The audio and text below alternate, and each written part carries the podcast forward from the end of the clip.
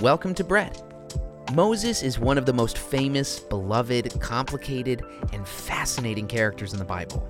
God chooses him and uses him to do extraordinary and history defining things. He's a flawed and broken person, but nevertheless a truly great leader.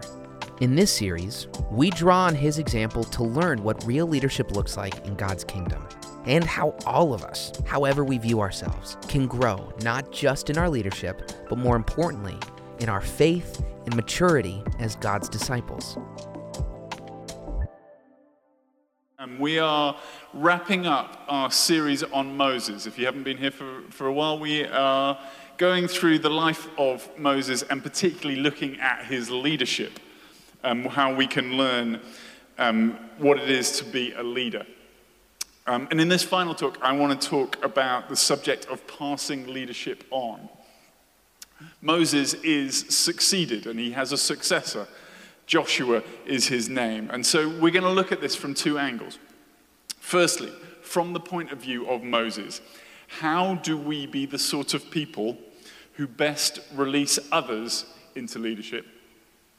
And then, secondly, from the point of view of Joshua, how can we be the sort of people others want to release into leadership? How can we be the sorts of people that when the time comes, God is ready to call us and we will be ready to answer that call?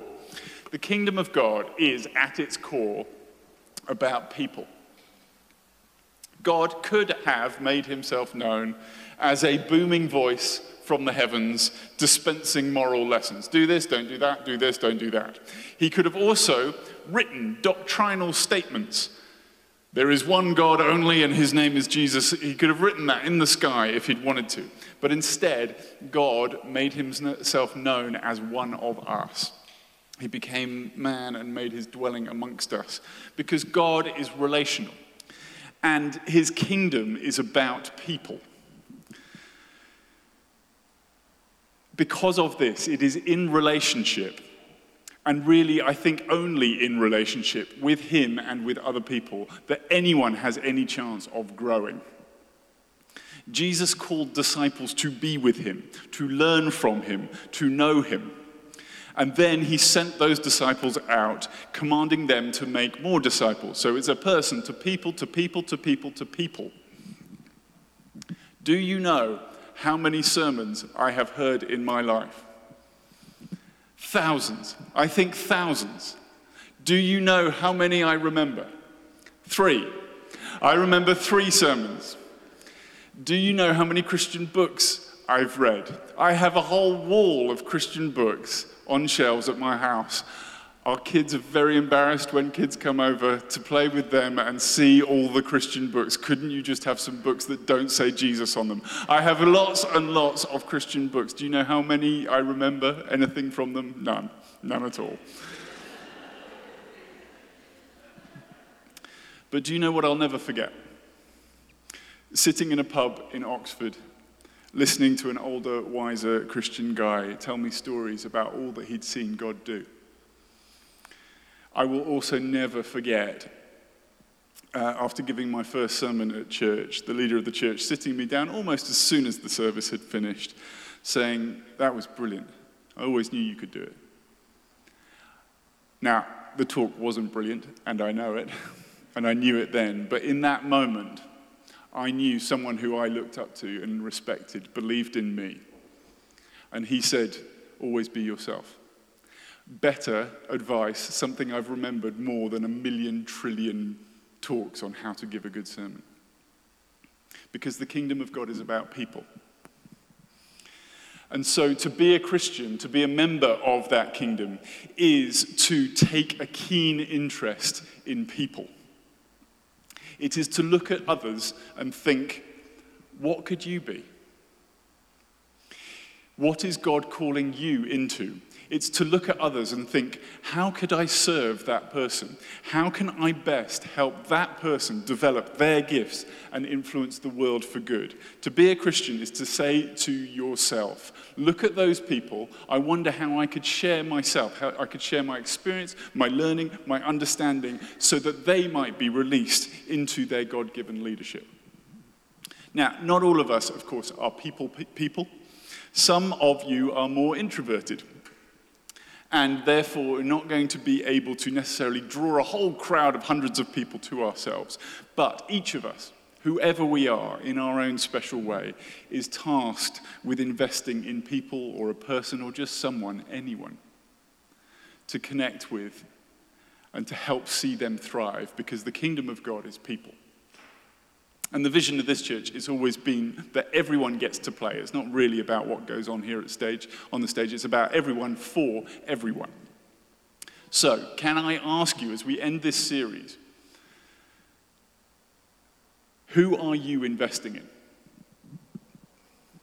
You may have been a Christian for all of five minutes. Well done, congratulations, great to have you with us. But it starts now. It does not matter. Even if you've been a Christian for only five minutes, God calls people to be influencers of other people. So you can start investing in people for the kingdom. You can point to people towards Jesus. Volunteer for Kids Church. Kids know nothing, so you know a little bit more than them. Invest in them. Join a, a super small group. Help with Serve the City. There are thousands of ways in which you can start influencing people towards Jesus. So, question number one who are you investing in? Question number two who's investing in you? I want to challenge all of us. The goal for the next two months can we do this?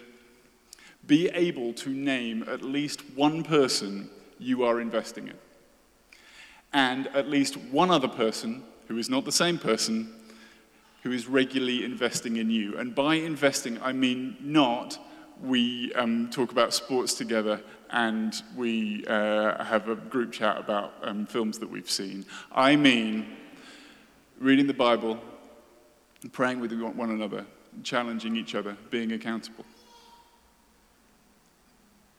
Can I leave that challenge with us? You'll be amazed at how your Christian life comes alive. The reason I say all this is because this series on leadership is all very nice, and it's been a very good series. I think I've been particularly good. Uh, but, but it means nothing. It means nothing if actually things don't change for us, if we actually become the leaders God is calling us into. So, can we take it seriously? We can listen to a thousand talks. But let us take seriously the kingdom of God and see how you grow. Can I just say, we did some volunteer clipboards just now, we did them last week. I am so impressed by how many people, how many people, particularly parents who have no time, put their names down. Do you have children, you people? No, you don't. Why did you not in- uh, put your names down? Well done. Well done, parents. Shame on you. It's a joke.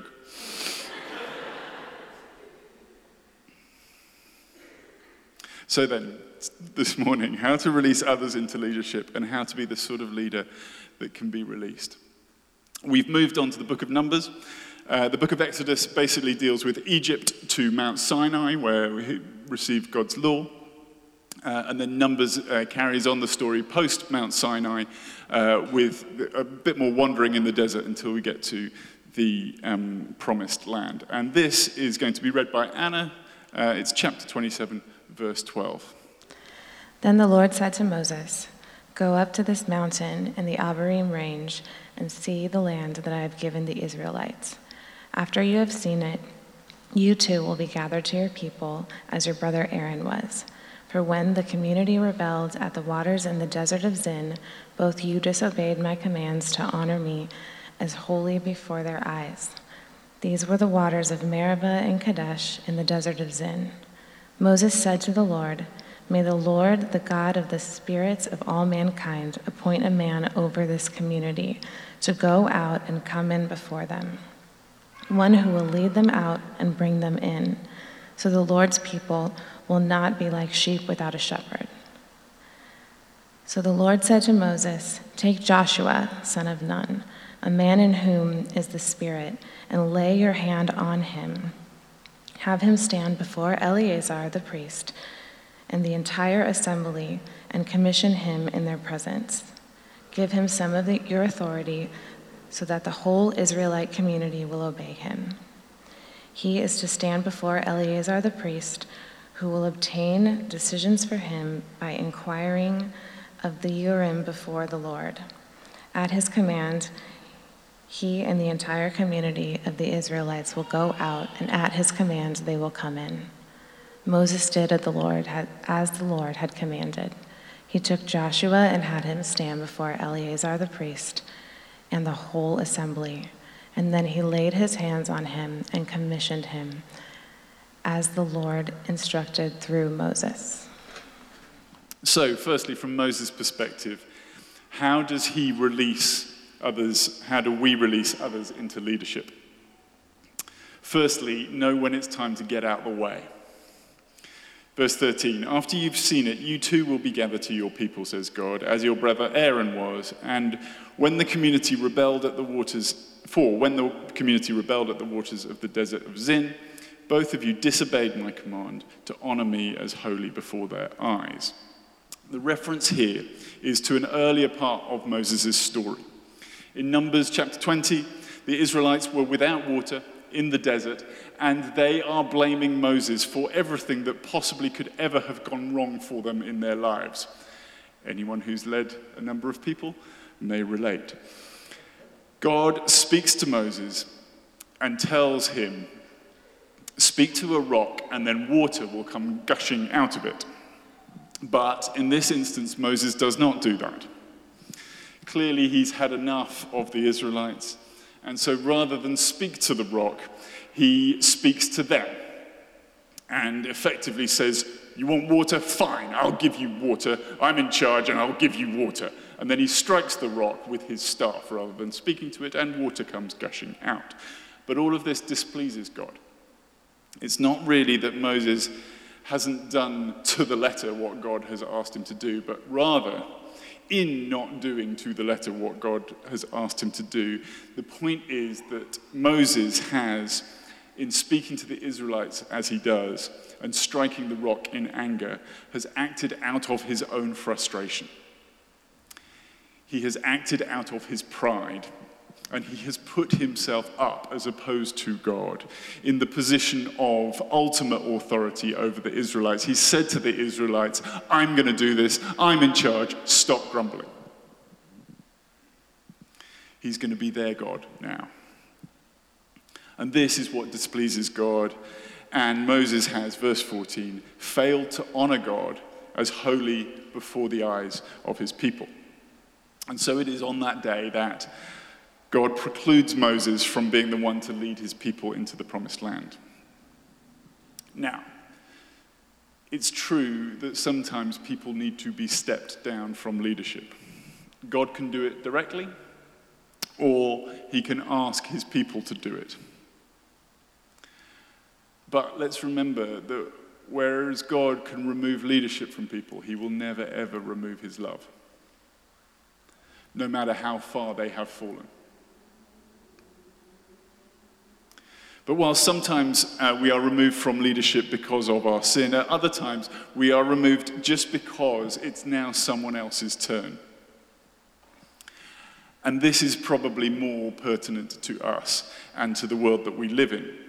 Uh, I know very little about the NFL, but I think there's a game on today. Is there a game on today? Yes, I think there's a game on today.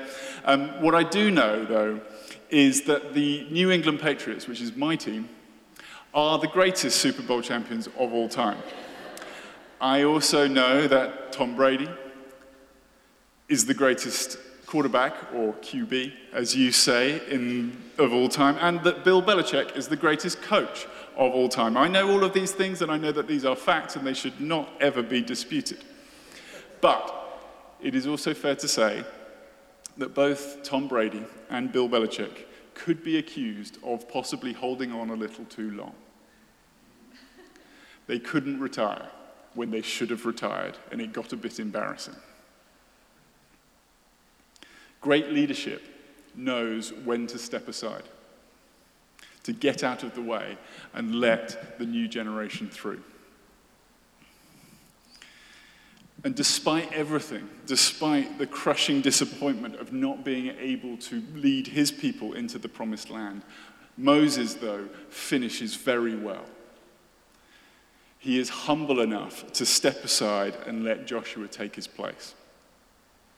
Moses said to the Lord, May the Lord, the God who gives breath to all living things, appoint someone over this community, verse 17, to go out and come in before them, one who will lead them out and bring them in, so the Lord's people will not be like sheep without a shepherd.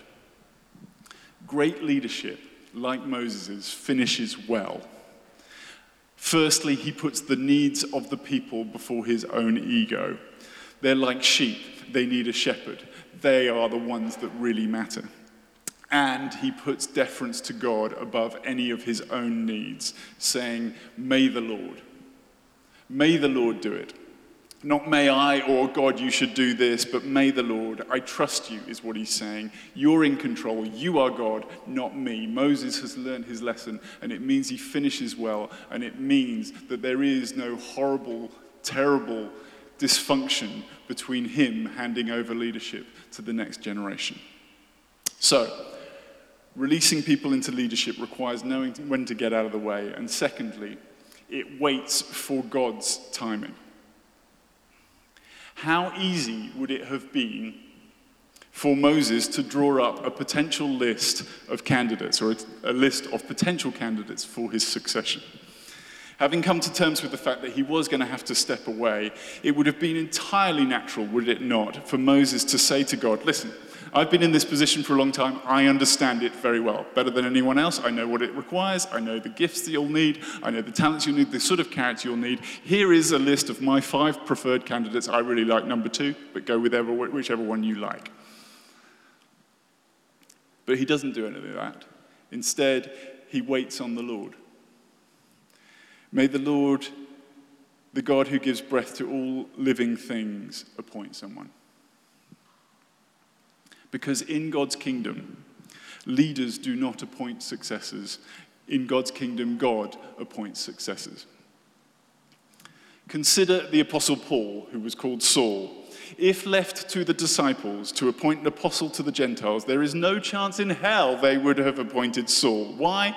Because Saul was deeply, deeply unqualified for the job. Rather than making Christians, he was more into the old killing of Christians thing.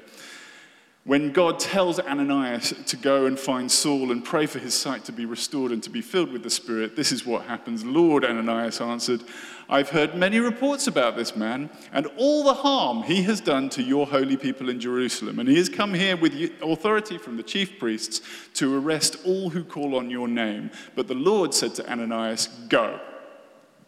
This man is my chosen instrument to proclaim my name to the Gentiles and their kings and to the people of Israel. Paul goes on to be the single greatest Christian leader the world has ever seen.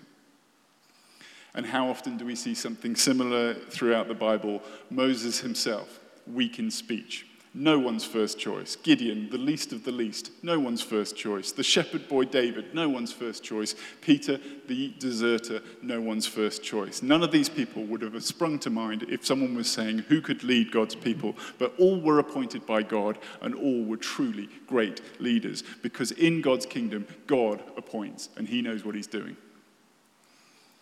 So we wait on the Lord.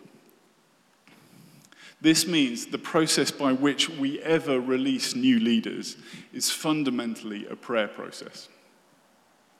Back to my questions at the start who are you investing in? The starting point, if you don't know yet, is spending time with God, asking Him to show you. Ask Him to bring people your way. Who is it? When we spend time in prayer, when we're close to God, we see the world and its people as God sees it. And all of a sudden, we may find ourselves spending time investing in people we never thought we would do. I know of um, one particular person who um, just loves Jesus, spends a lot of time praying, reading the Bible. And because of this person, he met someone completely randomly who he invited to church, became a Christian, uh, is just totally on fire for God, and they keep meeting up, investing. He's investing in this person. That happens because that person really takes the kingdom of God seriously. and he spends time with Jesus. And then when he sees someone, he invites him to church. It's very easy. Finally, releasing others into leadership means allowing new leaders to move beyond you.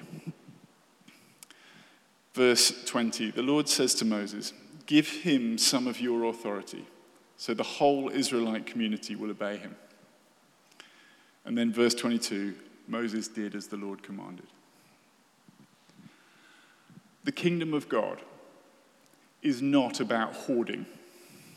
We don't hoard power, we don't hoard gifting, we don't hoard money, and we do not hoard people. The kingdom of God is about giving everything away, just as God gives everything of himself to us. This means investing in people knowing very well that they may well leave us to go on to other things. And in fact, many of them absolutely must. Now, of course, people um, leave churches for lots of different reasons, some healthy, some not. But the beauty of the kingdom of God is that it is an enormous, ever expanding vision. And every member of God's kingdom, whether they stay or leave in a particular place or church, has the opportunity to be empowered to go out into the world to partner with God in his great universal expansion plan. And one day we will be all reunited in heaven and it will be glorious. But what we do not do is hoard people.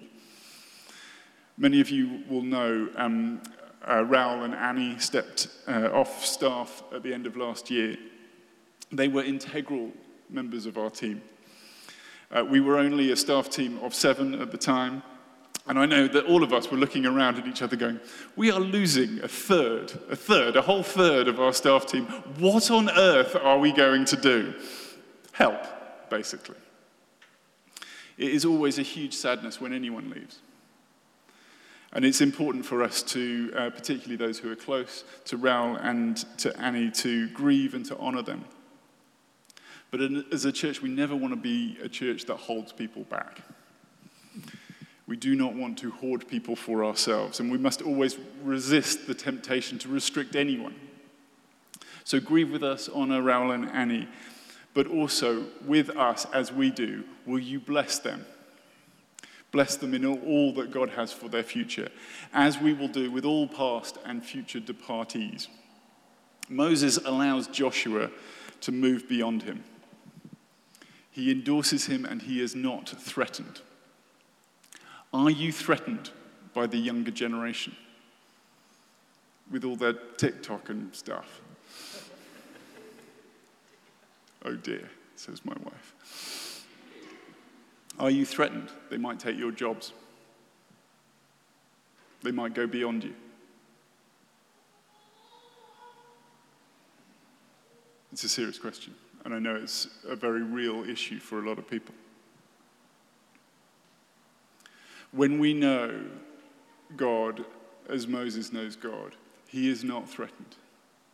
Rather, he wants to do everything to see his successor succeed. Great leadership releases other people, but not only releases them, does everything it can to see them do as well as they possibly can. It's quite a thing, isn't it? It requires us knowing that God will be looking after us, whatever happens. So, that's Moses' perspective, releasing his successor. What about Joshua's? How can you be someone who, when God calls, is ready to go? Firstly, be good at what you do. This might seem a very obvious point, but you'd be surprised, especially I think in Christian circles, how often being good at what you do is actually overlooked. In order to lead something, you do actually need to be good at the thing you're leading. Why are you looking so sad? if you want to win the Oscar for Best Director, you're going to need to be really, really good at directing films. You're going to need to have a vision, and be able to manage a crew, and you're going to need to be able to inspire actors and get performances from dogs if you have dogs in your film. You're going to need to be excellent at cinematography, I think, I don't know. Uh, but in order to be a great director, you're going to need to be a great director. There is a church um, where, uh, it will remain nameless, but one of the sound techs um, was the nicest person you'll ever meet. He was the epitome of servant heartedness. Nothing was too much for him, always did everything with a smile on his face. He was wonderful.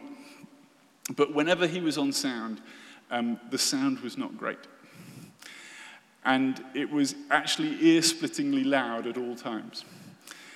And so people used to complain to the pastor at this church saying, when that guy's on sound, it's really loud and it's not very good. And the pastor said, Ah, yes, well, that's because that sound tech is severely impaired in his hearing in both ears. But he's such a nice guy. no matter how faithful a person is, no matter how great their character, discerning God's appointment in leadership means that that person's skill set has to overlap with the job they're tasked to do. If you're going to be an Oscar winning director, it's not enough, I'm afraid, just to be a wonderful person.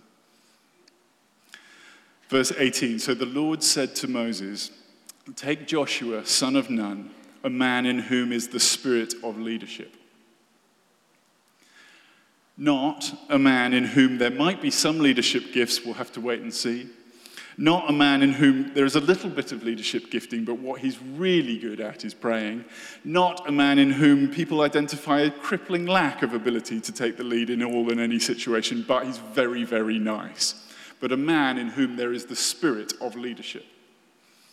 Joshua was chosen to be the leader of God's people because he was a leader. So, what are you good at?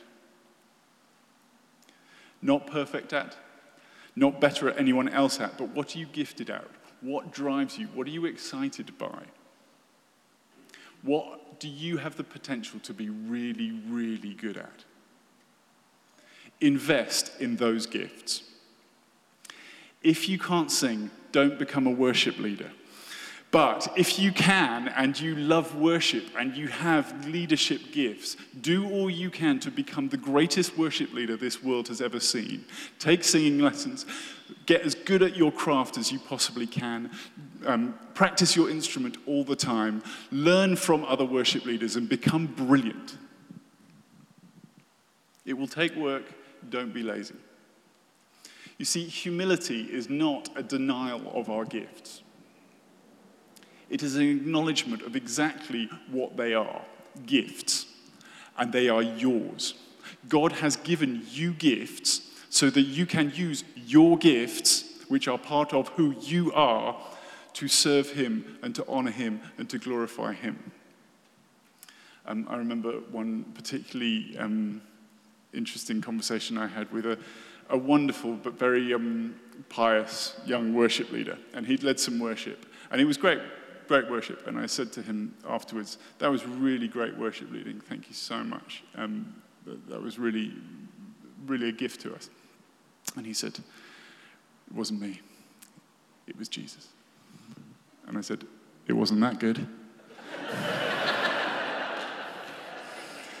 we do not have to deny who God made us to be. Own your gifts. We just need to keep things in the right orientation. We are gifted by Him, not for us, but for Him and everything, everyone else. So, um, be good at what you're going to do. Secondly, learn under someone. In uh, Numbers chapter 11, verse 28, uh, we are introduced to Joshua, the son of Nun, who had been, we're told, Moses' aide since youth. Joshua was Moses' intern, learning to lead a whole people group under Moses. Samuel was Eli's intern, learning to hear the, God, the, voice of God and what it sounded like. Elisha was Elijah's intern, learning to perform miracles. Jesus had interns called disciples, learning to be like him and do like him. Barnabas trained Paul, Paul trained Timothy. Jesus says this in Luke 16, verse 12.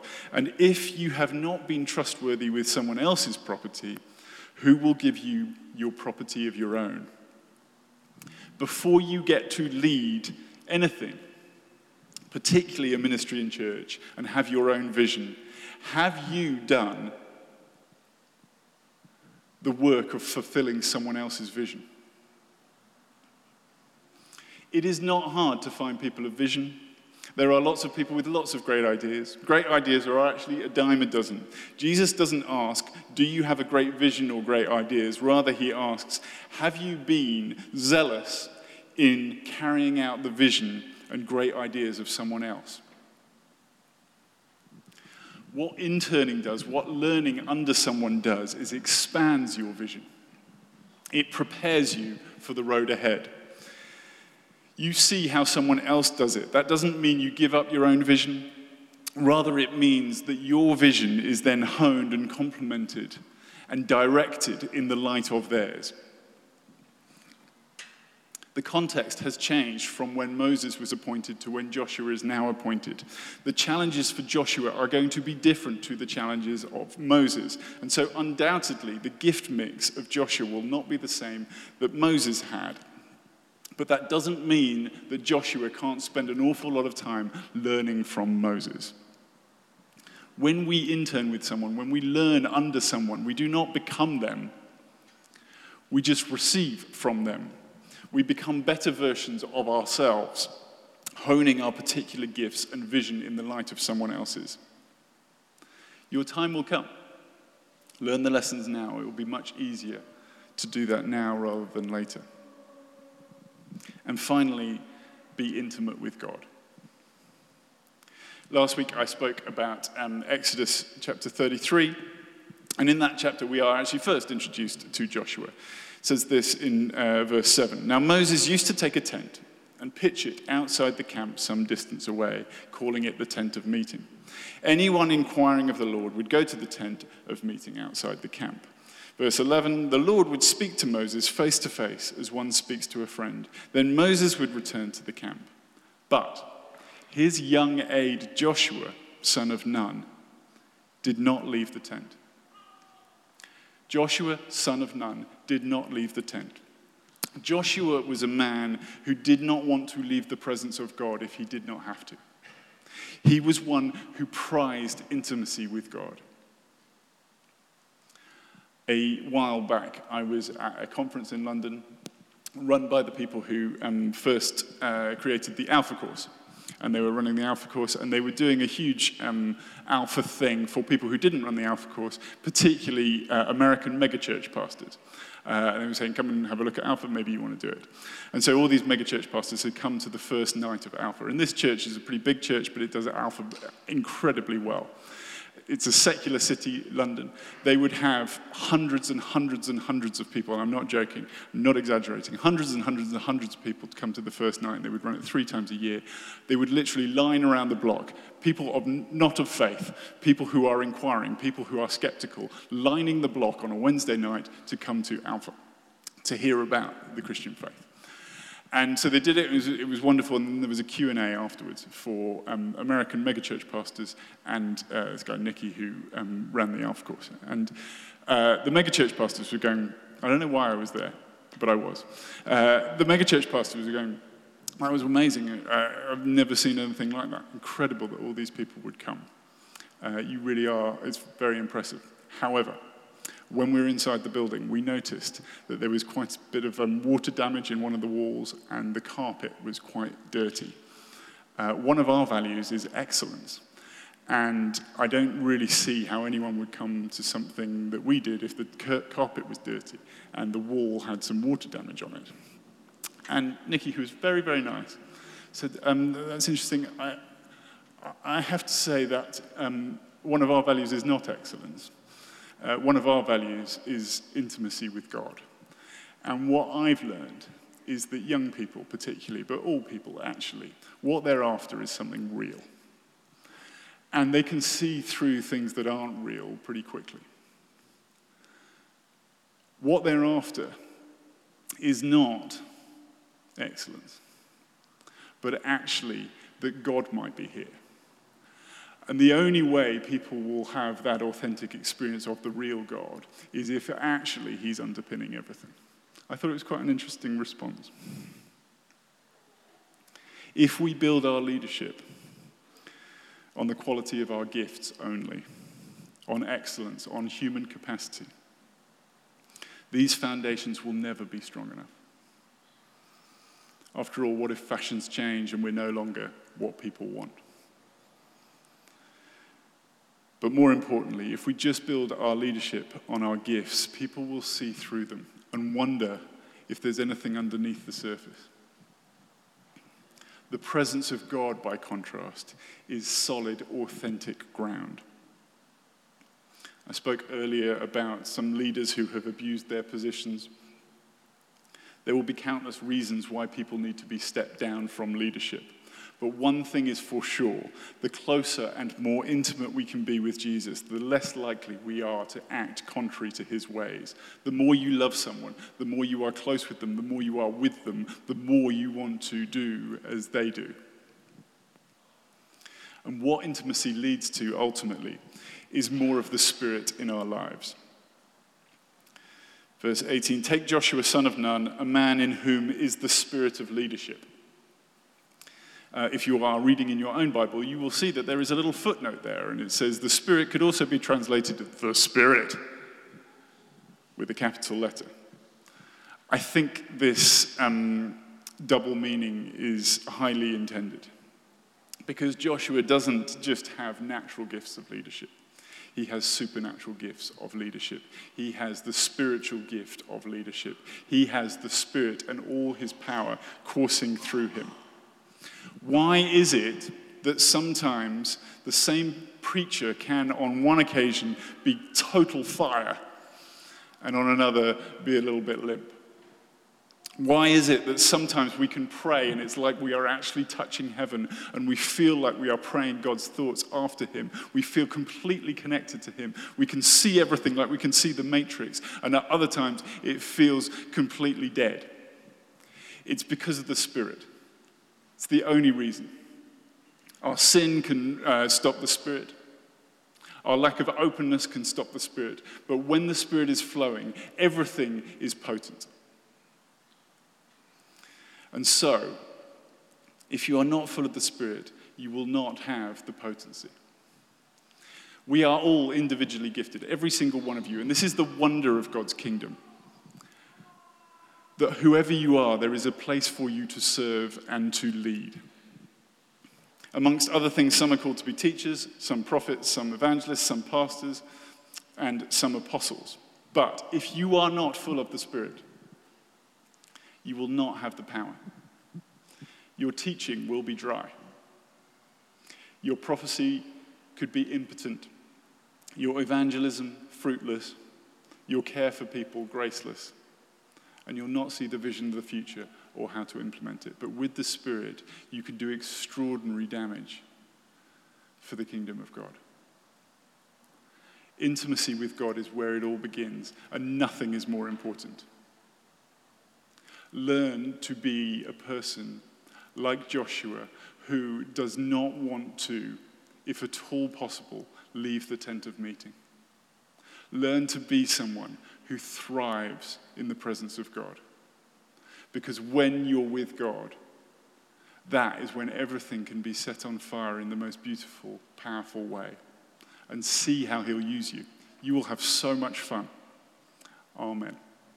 Amen.